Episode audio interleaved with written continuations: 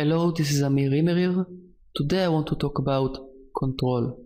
In business, in relationship, and generally in life, we all have things that we want to accomplish. Some of us would have liked to start a new business, others would have liked to start dating again, and some might like to go on a diet.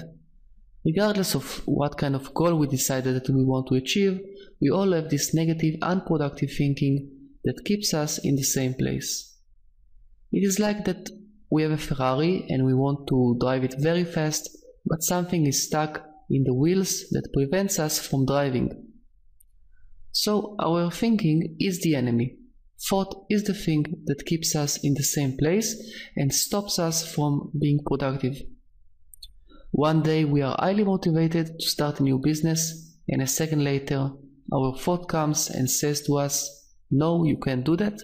You're too young, too old, not smart enough, not knowledgeable enough. You have missed the train, someone has already acted on your idea, they are all gonna laugh if you do that, etc. So, very much like a coin, thought has two sides to it. One side is beneficial to us, we need thought to go from point A to point B, and we also need thought to learn a language or to build a house. And the other side is destructive. The other side keeps us stuck by telling us that we will be doing wrong if we ever think of moving out from our comfort zone. So, what are we going to do? How can we keep thought from interfering in our lives when it comes to maximizing our potential? Before we answer this question, let's first understand why we give such huge importance to thought. Many times when people tell us things, we ignore them, yet when thought tells us things, we accept those things. I want to suggest that the reason that we accept the things that thought tells us is that we think that thought is something which is beneficial for us because it protects us from danger, very much like an alarm. We see this happening in our lives all the time. We want to produce some content, for example, and a second later we say to ourselves that we will fail. Alarm goes off. One of our friends suggests a very good idea uh, for business partnership. The alarm goes off, and then we tell our friend that he or she should partner with someone else. It is obviously good to have a burglar alarm, for example, but if this burglar alarm goes off 24 hours a day instead of when it is really needed, then it is actually damages it actually damages our lives. So we are not negating thought entirely, but rather we understand that like a burglar alarm, thought needs to go off when it is needed. So it be so it will be beneficial to our lives and not harmful to our lives.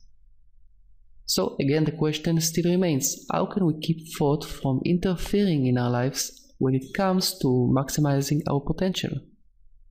I think that the very understanding of what I said so far will make us become aware of how thought operates and that very awareness will make thought operate when it is needed. Thought is like any other tool, like a knife for example. A knife is not good or bad, it is just a tool. It is good when you cut vegetables with it, and it is bad if it stabs you.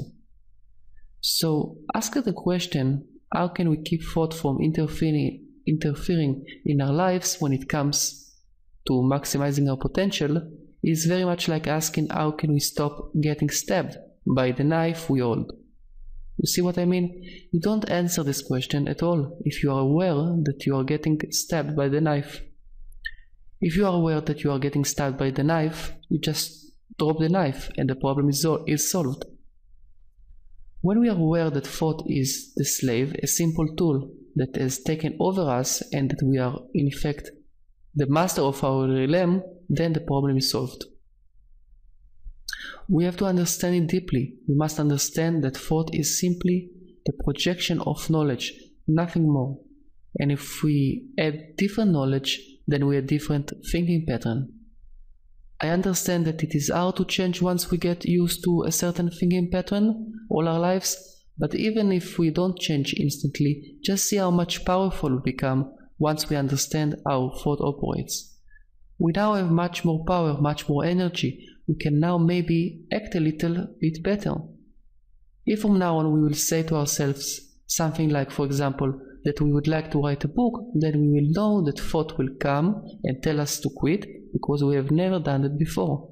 But now, because we are aware of that, we can either ignore the alarm if we feel powerful enough or, or write just a sentence every day in our book instead of two pages, for example. Thought will see that the danger is not so huge and will either stop or lower the volume of the alarm. This segmentation will of course work in many areas in our lives.